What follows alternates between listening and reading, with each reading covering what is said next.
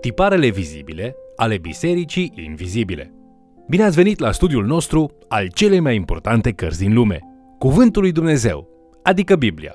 Astăzi vom lua în considerare câteva caracteristici ale bisericii timpurii, ațintindu-ne atenția asupra câtorva tipare care apar în fapte pe măsură ce credincioșii se răspândesc. Biserica primară dezvoltă un caracter distinctiv care ne poate învăța multe despre ceea ce înseamnă a fi cu adevărat creștin. Vă invit să urmărim împreună acest mesaj intitulat Tipare vizibile ale bisericii invizibile. Continuând studiul nostru, descoperim câteva trăsături de caracter importante ale bisericii primare. Ori de câte ori studiem literatura istorică a Bibliei, ar trebui să căutăm exemple și avertismente. În Vechiul Testament găsim multe din acestea, însă în Cartea Faptele Apostolilor găsim mai ales exemple bune. Unele din aceste exemple ne parvin sub forma unor tipare care se nasc pe măsură ce biserica viețuiește și crește, conform cu călăuzirea și puterea Duhului Sfânt, confruntându-se cu probleme dinăuntru și din afară și cu multă persecuție.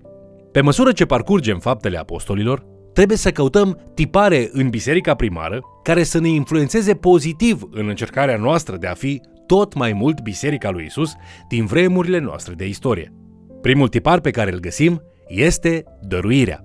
Imediat după nașterea bisericii în ziua cinzecimii, mulți dintre apostoli dau dovadă de această calitate de a dărui. Găsim aceasta în fapte, capitolul 4 cu versetul 35. Căci nu era niciunul printre ei care să ducă lipsă. Toți cei ce aveau ogoare sau case le vindeau, aduceau prețul lucrurilor vândute și îl puneau la picioarele apostolilor. Apoi se împărțea fiecăruia după cum avea nevoie. Puțin mai devreme citim în fapte, în capitolul 2, versetele 44 la 45. Toți cei ce credeau erau împreună la un loc și aveau toate de obște. Își vindeau ogoarele și averile și banii îi împărțeau între toți, după nevoile fiecăruia. Cu toate că această acțiune specifică din acea perioadă anume e mai mult descriptivă decât prescriptivă, spiritul acestei acțiuni este destul de grăitor. Acest fapt vrea să spună că acea perioadă de dăruire nu reprezintă o chemare biblică generală la o trăire în comun sau la socialism, nici pe departe, ci din potrivă, reprezintă un nivel de dragoste, entuziasm și unitate care poate fi descris doar ca fiind supranatural. Dreptul la proprietate este apărat în întreaga scriptură, inclusiv în fapte capitolul 5 cu versetul 4, chiar cu privire la această practică. Ceea ce se poruncește este recunoașterea faptului că tot ceea ce suntem și tot ceea ce avem este a lui Dumnezeu. Și noi trebuie să ascultăm de El atunci când ne șoptește inimii noastre ca să fim darnici cu cei în nevoie. Noi trebuie să folosim ce am primit de la El pentru a zidi împărăția Lui în inimile bărbaților și a femeilor din jurul nostru. Cât despre această exprimare a dragostei și dărniciei din acele timpuri, Mulți care făceau parte din biserica primară veniseră la Ierusalim de departe, în pelerinaj, și au rămas contribuind astfel la formarea tinerei biserici. Resursele pe care le-au adus cu ei s-au terminat și s-au găsit cu toții în nevoie. Ei încă nu pricepeau că revenirea lui Isus va fi întârziată cu multe secole. Astfel că spiritul fraternității i-a spus sufletului nobil, ce este al meu este al tău, îmbracă-te și fii bine hrănit. Următorul tipar pe care îl observăm în fapte este acela de nesupunere civilă. Apostolii fac acest lucru pentru că li se spune să urmeze niște reguli care erau în contradicție cu poruncile lui Dumnezeu în ceea ce privește Marea Trimitere. Predica lui Petru conține un element agresiv de amenințare la adresa celor aflați la putere și care erau personal responsabili de moartea lui Isus. În timp ce Petru continuă să predice împlinind astfel marea trimitere a lui Isus și ca urmare mii de oameni reacționează la mesaj, iar biserica continuă să crească numeric, liderii religioși și autoritățile civile hotărăsc să pună capăt la toate acestea. Ei le poruncesc apostolilor să nu mai vorbească în numele lui Isus niciodată. Apostolii spun în fapte capitolul 4 cu versetele 19 și 20 Judecați voi singuri dacă este drept înaintea lui Dumnezeu să ascultăm mai mult de voi decât de Dumnezeu, căci noi nu putem să nu vorbim despre ce am văzut și ce am auzit. Ei sunt gata să respecte orice regulă a autorităților, dar atunci când autoritățile le interzic să facă ceva ce le-a fost poruncit chiar de Dumnezeu, atunci, în această privință, ei nu trebuie să se subordoneze. Atunci când apostolii continuă să predice și să învețe pe oameni în numele lui Isus, autoritățile îi amenință din nou. Petru și apostolii le răspund cu îndrăzneală în fapte, capitolul 5 cu versetul 29. Trebuie să ascultăm mai mult de Dumnezeu decât de oameni. Aceasta este nesupunerea civilă creștină. Atunci când autoritățile omenești contrazic instrucțiunile lui Dumnezeu, creștinul trebuie în mod respectuos să se supună lui Dumnezeu și nu omului, oricare ar fi costul. Pe măsură ce ajungem în capitolul 5 din Faptele Apostolilor, putem observa cum se naște un tipar al disciplinei bisericești. În acea înflăcărare inițială a bisericii, mulți își vindeau proprietățile și își aduceau veniturile obținute din vânzări la apostoli. În această perioadă, un bărbat pe nume Anania, împreună cu soția lui Safira, vând și ei o bucată de pământ. Ei se hotărăsc să dăruiască o parte din banii obținuți din vânzarea acelei proprietăți. Până aici nu este nicio problemă. Este proprietatea lor și pot face ce vor cu ea. Venitul obținut din vânzare este al lor și pot face ce vor cu banii aceia. Însă, dorind să aibă reputația celui care a dăruit totul, fără ca de fapt să dăruiască totul, ei pretind în fața lui Petru și a bisericii că au dăruit tot venitul obținut din vânzare. Această înșelăciune este o corelare interesantă cu un blestem din Maleahi, capitolul 1, cu versetul 14. Blestemat să fie înșelătorul, care are în turma lui o vită de parte bărbătească și totuși dăruiește și jertfește Domnului o vită beteagă. Căci eu sunt un împărat mare, zice Domnul oștirilor, și numele meu este înfricoșat printre neamuri. Petru îl întreabă pe Anania, Anania, pentru ce ți-a umplut Satan inima ca să minți pe Duhul Sfânt și să ascunzi o parte din prețul moșoarei? Dacă nu o vindeai, nu rămânea ea a ta? Și după ce ai vândut-o, nu puteai să faci ce vrei cu prețul ei? Cum s-a putut naște un astfel de gând în inima ta? N-ai mințit pe oameni, ci pe Dumnezeu. Anania, când a auzit cuvintele acestea, a căzut jos și și-a dat sufletul. O mare frică a apucat pe toți cei care ascultau aceste lucruri. Citim lucrurile acestea scrise în Faptele Apostolilor, capitolul 5, versetele 3 la 5.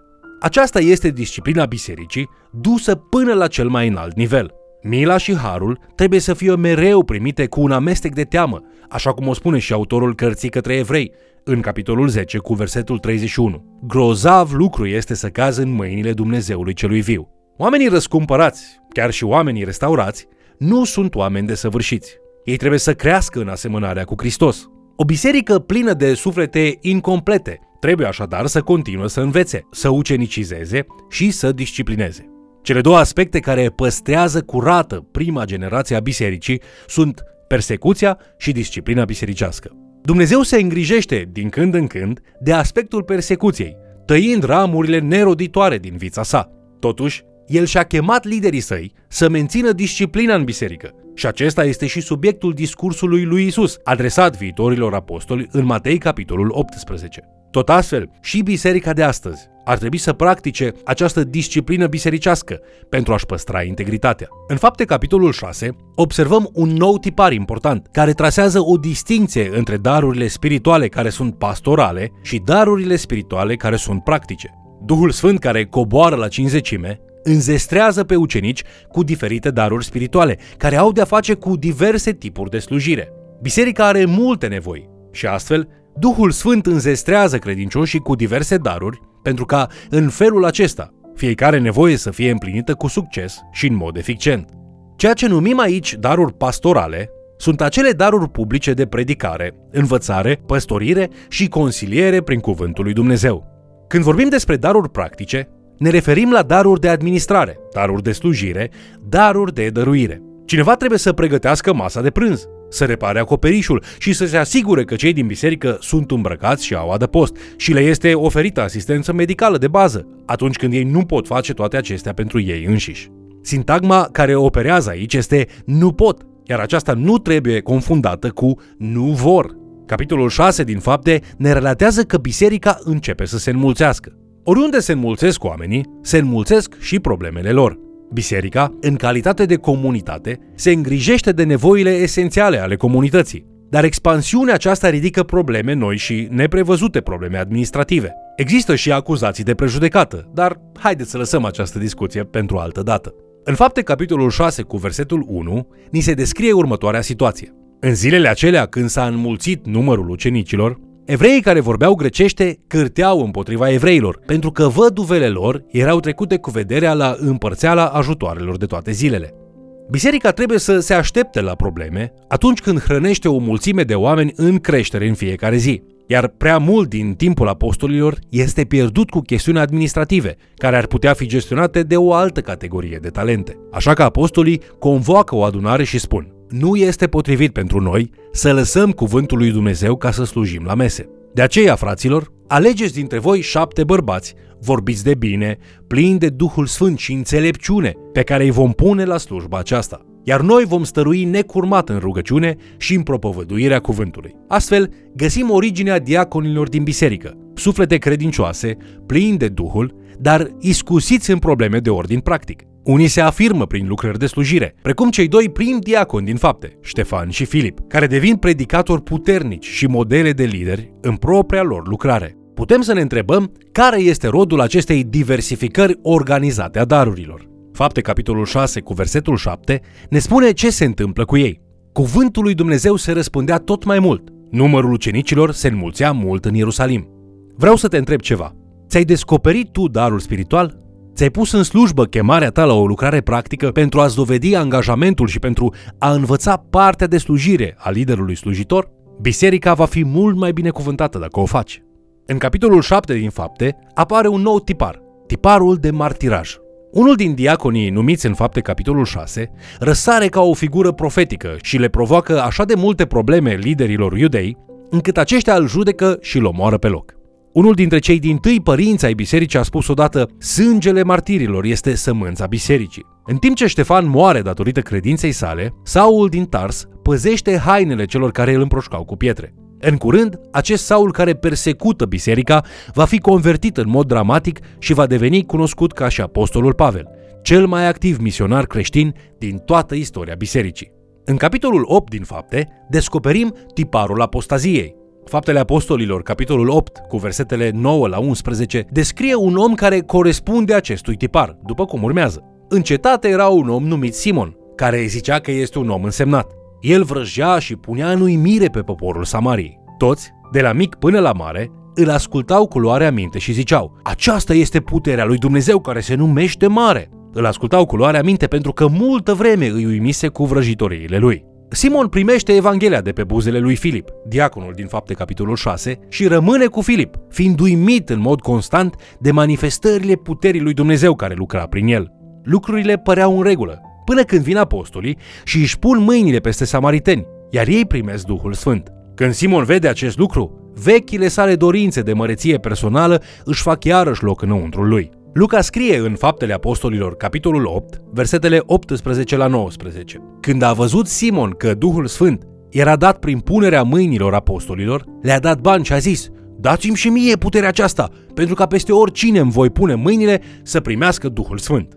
Petru invocă toată forța blestemului apostat din Deuteronom, capitolul 29, pentru a-l mustra pe Simon, care nutrește astfel de gânduri rele cu privire la lucrarea Duhului Sfânt. În fapte, capitolul 8, versetele 20 la 23, Petru îl mustră. Banii tăi să piară împreună cu tine pentru că ai crezut că darul lui Dumnezeu s-ar putea căpăta cu bani. Tu n-ai nici parte, nici sorți în toată treaba aceasta, căci inima ta nu este curată înaintea lui Dumnezeu. Pocăiește-te dar de această răutate a ta și roagă-te Domnului să ți se ierte gândul acesta al inimii tale dacă este cu putință, căci văd că ești plin de fiere amară și în lanțurile fără de legii. Capitolul 9 din fapte ne confirmă un alt tipar din cartea Faptele Apostolilor. Tiparul vindecării. Lăsând deoparte pentru moment alte manifestări ale puterii, vindecarea fizică a trupului transpare în toată cartea Faptele Apostolilor. Aceasta este o continuare a celui tipar de slujire aplicat de Isus în Evanghelie. Deoarece faptele apostolilor este o continuare a lucrării lui Isus prin intermediul bisericii de data aceasta, nu ar trebui să ne surprindă că găsim și aici acest tipar de vindecare. Din acest motiv, Cartea Faptele Apostolilor ar mai putea fi intitulată și Faptele Hristosului înviat, făcute prin intermediul apostolilor. Deși găsim referiri la multe vindecări săvârșite în capitolele precedente din fapte, doar capitolul 9 singur ne prezintă trei dintre ele, fiecare răspândind măreția numelui lui Isus. În fapte capitolul 9, versetele 12 la 18, Anania se roagă pentru Pavel, ai cărui ochi au fost robiți de Hristosul cel înviat, iar vederea este redată. În fapte capitolul 9, versetele 32 la 35, Petru rostește vindecarea lui Dumnezeu peste un paralitic pe nume Enia. Iar în fapte capitolul 9, versetele 36 la 41, prin Petru se săvârșește învierea unei femei pe nume Dorca. În fiecare din aceste situații, rezultatul acelor vindecări este întoarcerea celor pierduți la Hristos. Într-adevăr, scopul vindecărilor este gloria lui Dumnezeu și astfel adăugarea de noi ucenici la biserică.